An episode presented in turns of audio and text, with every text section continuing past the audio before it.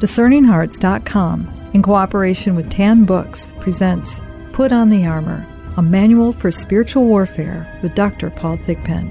Doctor Thigpen is an internationally known speaker, best-selling author, and award-winning journalist who has published forty-three books in a wide variety of genres and subjects, including The Rapture Trap, a Catholic Response to End Times Fever, and The Manual for Spiritual Warfare, the book on which this series is based.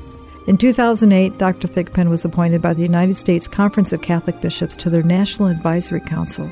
He has served the Church as a theologian, historian, apologist, evangelist, and catechist in a number of settings, speaking frequently in Catholic and secular media broadcasts and at conferences, seminars, parish missions, and scholarly gatherings. Put on the Armor, a Manual for Spiritual Warfare with Doctor Paul Thigpen. I'm your host, Chris McGregor.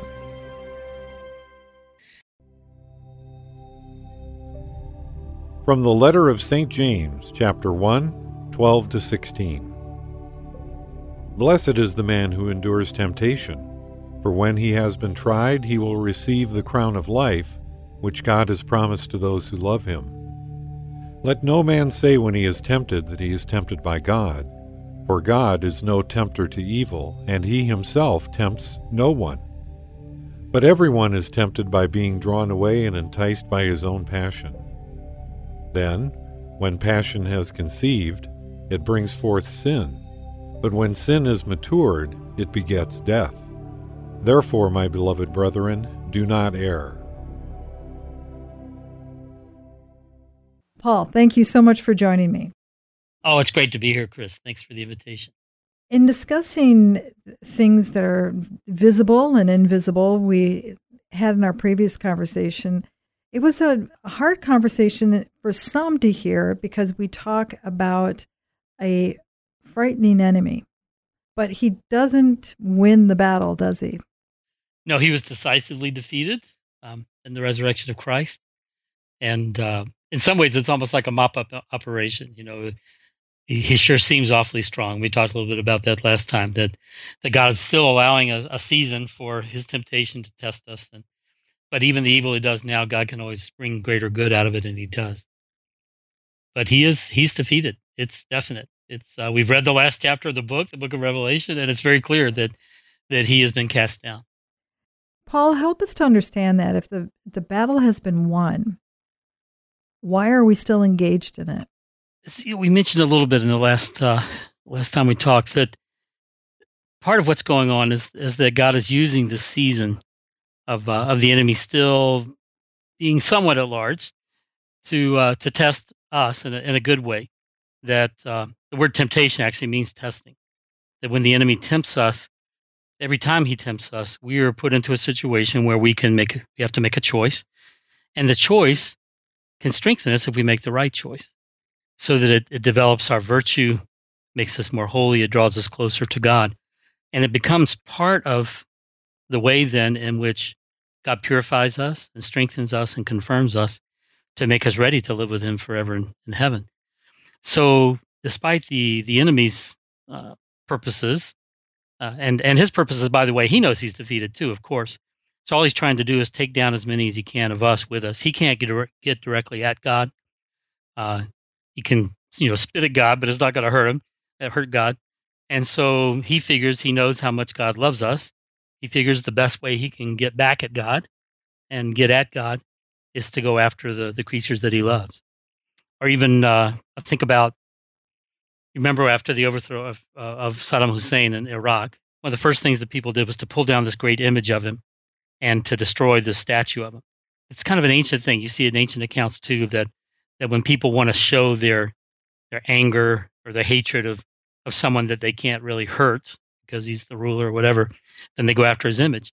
And the, the ancient fathers of the church said, well, it's a similar thing with the devil. We are made in the image of God, and so he hates us because he hates God. And he will still try to get at us. But then Saint Augustine says, like an artist, God makes use even of the devil. So he will allow the devil to, uh, to tempt us, to test us.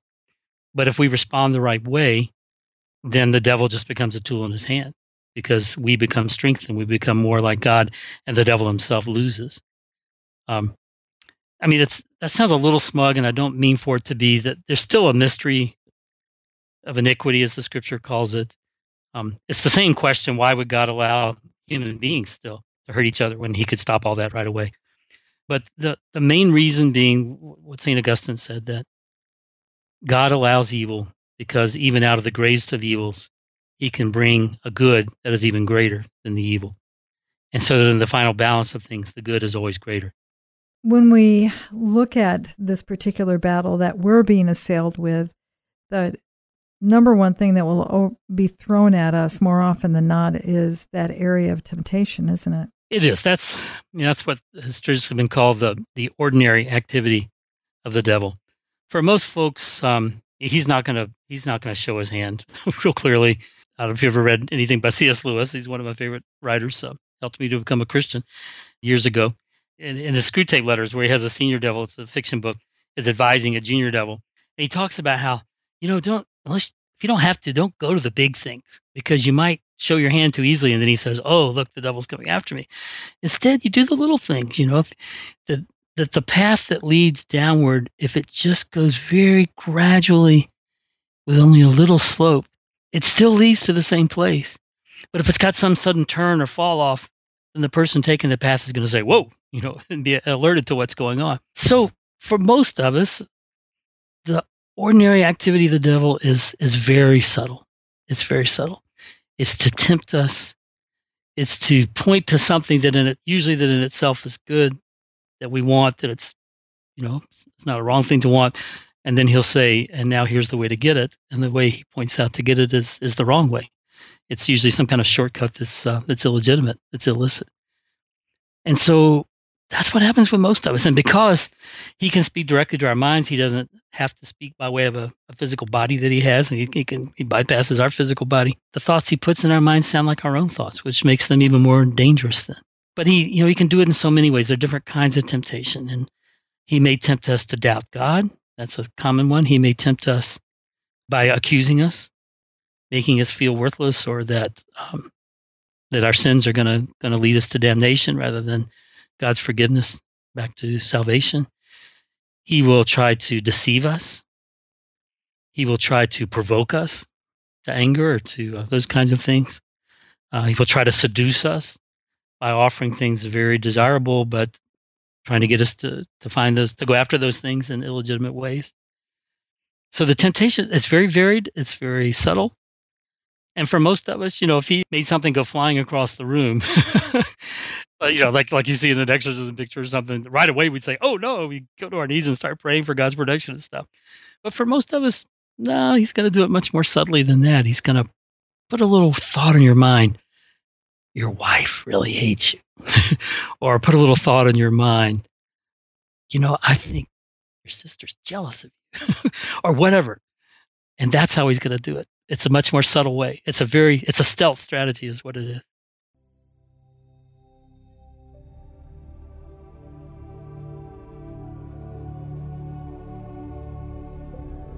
From the teachings of Saint Francis de Sales as found in the Manual for Spiritual Warfare. We must resist great temptations with unconquerable courage, and our victories over such temptations will be most valuable. Even so, on the whole, we probably gain more by resisting the lesser temptations that continually assault us.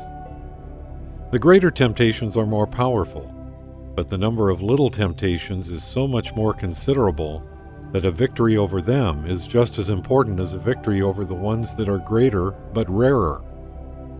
No doubt wolves and bears are more dangerous than biting flies, but they don't as frequently cause us annoyance and irritation. So they don't try our patience in the way that flies do. It's easy to abstain from murder, but it's difficult to avoid the angry outbursts that are so often aroused within us. It's easy to avoid adultery, but it's not so easy to be holy and constantly pure in words, looks, thoughts, and deeds. It's easy not to steal what belongs to someone else, difficult not to covet it, easy not to bear false witness in court, difficult to be perfectly truthful in everyday conversation. Easy to refrain from getting drunk. Difficult to be self-controlled in what we eat and drink. Easy not to desire someone's death, difficult never to desire anything contrary to his interests. Easy to avoid open defamation of someone's character, difficult to avoid all inward contempt of others. In short, these lesser temptations to anger, suspicion, jealousy, envy, frivolity, vanity, foolishness, deception, artificiality, impure thoughts, are a perpetual trial even to those who are most devout and resolute. So we must carefully and diligently prepare for this warfare. But be assured that every victory won over these little foes is like a precious stone in the crown of glory that God prepares for us in heaven.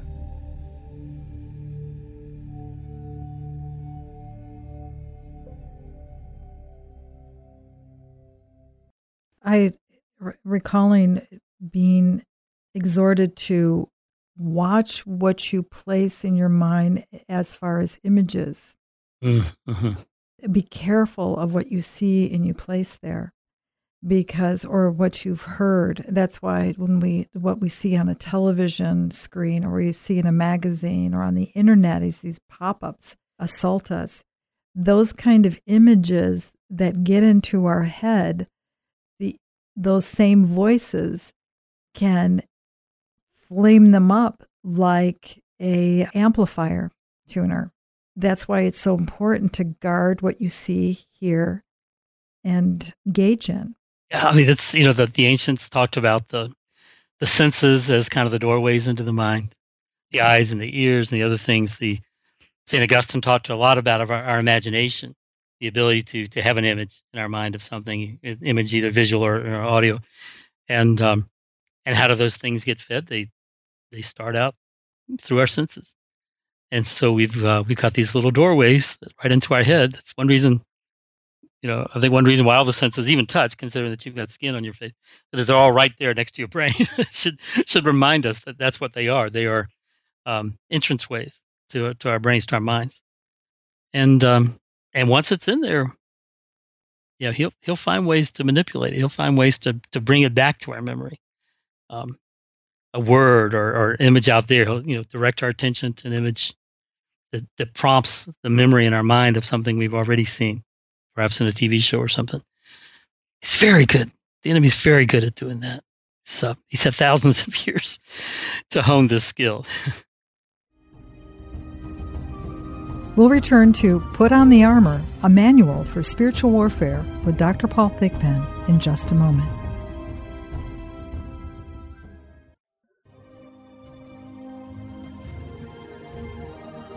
Did you know that you can obtain a free app which contains all your favorite Discerning Hearts programs?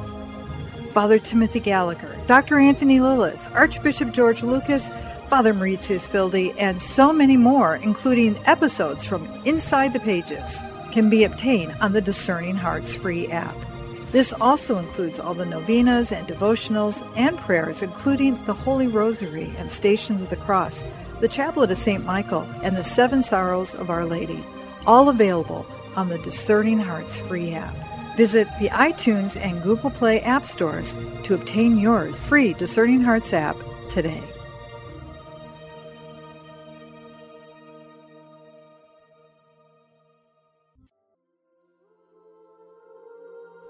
The Memorare. Remember, O most gracious Virgin Mary, that never was it known that anyone who fled to thy protection, implored thy help, or sought thine intercession was left unaided. Inspired by this confidence, I fly to thee, O Virgin of Virgins, my Mother. To thee do I come, before thee I stand, sinful and sorrowful.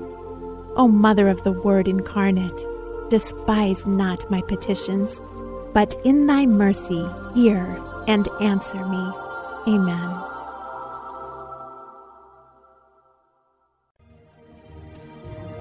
Hello, my name is Deacon Omar Gutierrez, and I want to ask you to support Discerning Hearts in a special way. We, Chris McGregor, the board, and I all know that not everyone listening can help financially.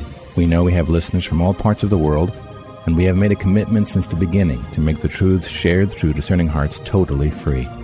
So while you may not be able to contribute financially, what you can do is certainly pray, but also give us positive reviews on whatever platform you use to listen to us. If it's iTunes, Android, Stitcher, Spotify, however it is that you get these podcasts, or if you're on YouTube and you like our videos, please give us a good rating and write a review. The more good ratings and reviews we get, the higher our profile, and the more listeners will discover us, listeners who may have the means to contribute in the future. Please consider rating us and writing a positive review today.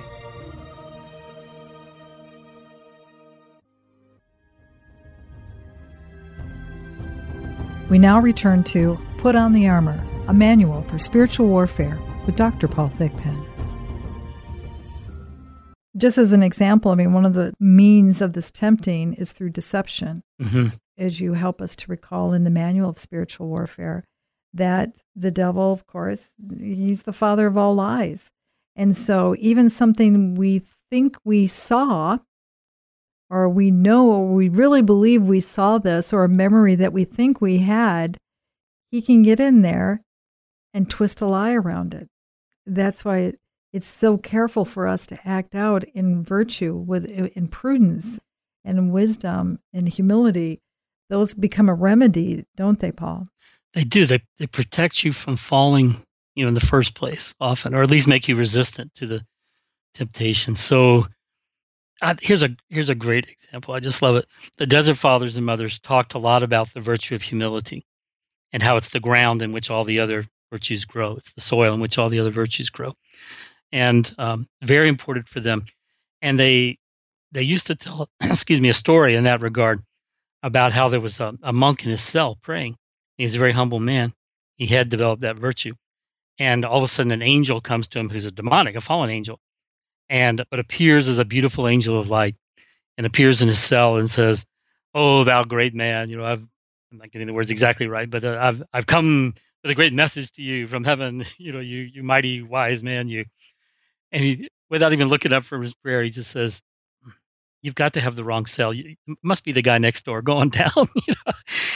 His humility was such that there was no power in the temptation because he he knew what kind of man he was, and, and there was no way he's going to be tempted to think that this could possibly be the truth. And the demon kind of says, "Curse is foiled again," you know, and leaves. Um, it's a beautiful example of that. Or um, the the enemy can take things that have come into our mind and put a misinterpretation on them. So, oh, I can think, you know, recently of a situation where, you know, someone said to me that they, they were in a group, it was in a church uh, event, and and they had spoken to someone, and the person kind of spoke briefly and went, went on. And it's as if the enemy came and said, "Okay, you know, she didn't have the time of day for you. She was slighting you. She was whatever. She must not think much of you," you know. And that's not what happened at all. The other the other person just turned out was a, you know, and, and until the, the person I was talking to got to talk to her, then she found out that's why she had been so, what seemed like hurt, but it wasn't. But that's how the enemy was doing. He was saying, you know, she's, he was trying to make a division there in the church. She was not paying attention to you. She doesn't think anything of you. That's why she had so little time for you. All you have is the memory of her being almost abrupt, you know, quick and moving on. But the devil puts his own construction on it, a misconstruction, to try to make you angry at that person, um, to try to corrode your relationship with that person.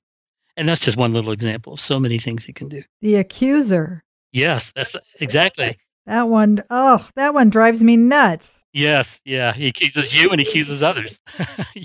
That's right. He causes us to jump to the conclusion or to and, uh, numerous other things, but also tied in with that lies, accuses us and causes us to believe some things that are deep down inside of us. Again, those those words, those accusations, those those images there maybe that go all the way back to our childhood, where we hear the term, "You're stupid, you are ugly, you are dumb, you are this or that," or something like that. Those will come back and it will hit a fifty-year-old person. Mm-hmm. And it stops us. It it causes us to, it, it hits a wound, and so then we will turn and embrace a temptation to kind of, in some ways, drown out that pain. Yeah, yeah. You're worthless, you'll say, or, you know, whatever. And and that's one reason why Scripture is so important, you know, that, to be able to say, you know, my Savior gave his life for me. You know, to be able to quote Scriptures about how he did it out of love for me, that I can't be worthless if I am worth the life of the Son of God. It's, um, you know, it's just so important that we soak ourselves in our minds in what the Scripture affirms for us and in praise of God. Because part of what he'll do is he'll even, the devil will accuse God. I mean, that's what he did with Eve. He was basically implying when he said, oh, you won't die, like God said. So he's accusing him of being a liar, um, first of all. He says, but on that day you will be like God, knowing good from evil. Implication, his real motivation is jealousy. He's jealous of you. He's afraid of having you as his rival. And therefore, that's why he told you not to do it. See, that he was making accusations against God. And how many times does he do that? We we pray something that's really important to us, and things don't turn out the way we hoped. And we have to have faith, confidence that God heard our prayer, but had to answer it a different way from what we'd hoped. But what the devil will come along and say, see, God, either that God isn't there, or if you won't believe that, he doesn't care about you. He doesn't have time for you. He thinks that you're a wimp. He thinks, you know, he's not going to answer your prayer. Your prayer is not important, or whatever. He will find the way that's most going to connect to whatever pain's already in you and make an accusation against God himself.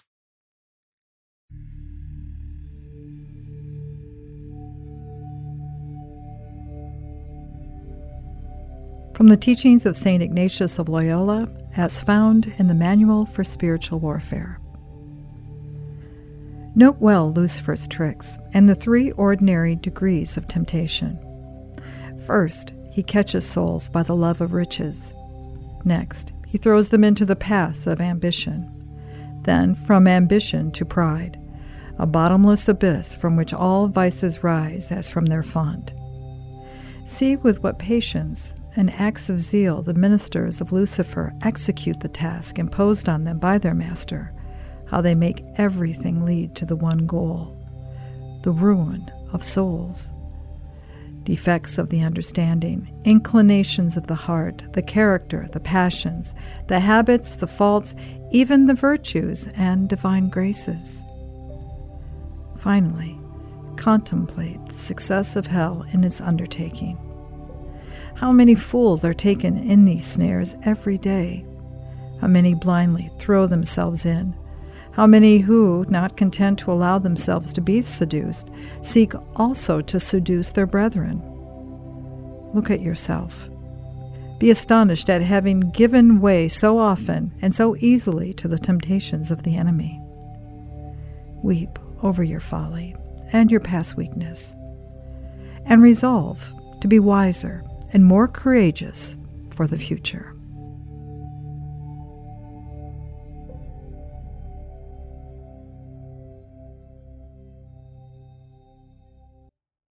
Also, that the niggling doubt, that, you, I mean, that's one of those activities that not only does it mm.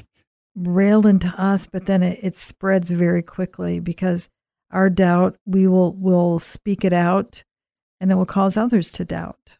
And it it can be very insipid, can it? Well, it's all, you know, Saint Paul talks about being part of the body of Christ, and sin in one, doubt in one, it, it does go out and affect all the others. It's It can be like an infection. Saint Paul said a, a little bit of yeast leavens the whole lump. And doubt can be a yeast of that kind, the, the bad kind of yeast that goes out and leavens the lump all around us. And other people um, begin to despair, especially those, you know, closest to us, our family members, especially our children. If they see in us, if they hear words from us of doubting the goodness of God, wow, that's something they're going to have to wrestle with too, because they, they look to us as a model. Um, so, and again, the devil knows how to, he's going to go after not just you, but your children. He knows ways to get at you through your children and to get at your children through you. Um, he's very... he's very, oh, you know, I don't want to say wise. It's not the word. He's he's just very knowledgeable that way. Well, it's, there's a, a common one that can happen to those of who are very faithful, and it can happen on a Sunday morning. after you've gone out and and had a big Saturday night doing whatever that might be, going to a football game or just going late to a movie or whatever that the case is. But you wake, you're laying in bed on Sunday and you think, well, would it really hurt if I didn't go to Mass today? I mean, I, I, or maybe I feel bad today, and maybe would it be so bad? And then you find the next Sunday, the same time, oh, well, maybe it wasn't so bad that I didn't go, and now I can't go. It's those kind of nigglings, isn't it? Yeah. And, that, you know, we define vice and virtue. It's uh, vice is a good, a bad habit, and virtue is a good habit. And, and they're little things often in themselves, but if you make a habit of them, that's what shapes the whole soul. I like to speak of virtues and vices as as ruts in the road of the soul. Um, I lived when I was a kid, lived on an old dirt road that would occasionally get graded, but in between the grades, you know, especially with rain, a lot of traffic, it would develop ruts. And the thing about a rut is that if you drive on a road with a rut, uh, it's hard to stay out of the rut because of the incline. Your your tires, you know, your wheels will always kind of slide down into it, even if you're trying to stay out of it. That's a good thing if the rut is a good rut, you know, if it's a virtue habit, because then it makes it easier the next time. Each time you, you do the right thing, it makes a rut that's a good rut. It makes it easier to follow in that way. But if it's a bad rut, if it's a vice, then it makes it so much harder to stay out of that rut. And the enemy knows, you know, he's he's a consummate psychologist. He knows anthropologists. He knows human beings. And he knows that if he can tempt us in these little things the same way again and again and again, eventually there'll be a rut in our soul that we find it very difficult to get out of. Uh, you point out in the Manual for Spiritual Warfare that this is the ordinary demonic activity, is through temptation. We have to remember that not all temptation comes directly from Satan and his minions, correct? Yes, it's um, it's just that he's good at using, you know, we can be tempted by the flesh, by by our own passions and desires and and other things, um, by the world. But even if he's not directly behind the temptation, he knows how to make good use of it. You know, he knows how to amplify it, or he knows how to arrange circumstances in such a way that you're more likely to find it. Um, so, uh, yeah, I don't want folks, you know, to read this book and say, oh, that, so he's saying there's a devil behind every bush. You know, no.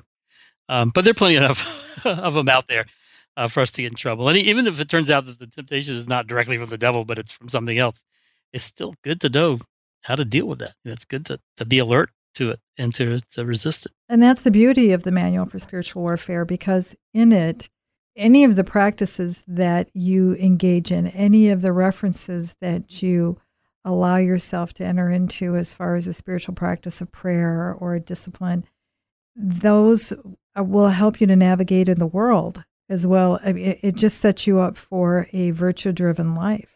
Yes. And so the, you know, the devil, the world, and the and the flesh, our own passions. Those are the three things the scripture talks about that we're battling with. And so it makes us strong for the battle. Even if we're not battling directly against the demon, we're battling against the flesh, we're battling against the world. It makes us strong for any of those. It's the same weapons. It's the same armor that we need. A Prayer to Mary, Queen of Angels, as found in the Manual for Spiritual Warfare. O Queen of Angels, bane of devils, the proud spirits of wickedness were humiliated by your perfect humility. Their rebellion was scattered by your perfect obedience. Your fiat overthrew Eve's baleful consent to the ancient serpent, crushing his head, exposing his deceits, and healing the wounds inflicted by his venom through the Son you conceived, Jesus Christ, our Lord.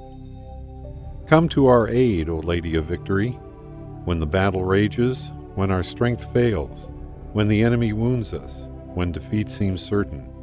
With your mantle, cover and protect us. With your bright banner above us, dispel the darkness, so that we may rally again in combat through the invincible power of your Son. Then, when our warfare is complete and our victory won, lead us from the battlefield to his glorious throne, so that we may join you there in a glad song of everlasting triumph. Amen.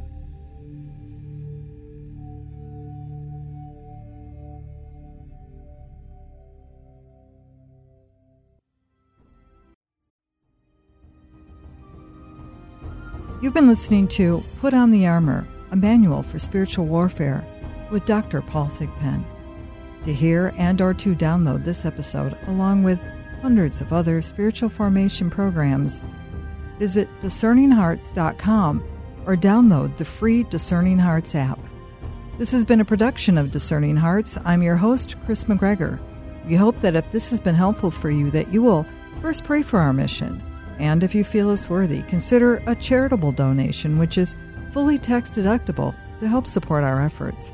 But most of all, we hope that you will tell a friend about discerning hearts dot com and join us next time for Put on the Armor, a manual for spiritual warfare with Doctor Paul Thigpen.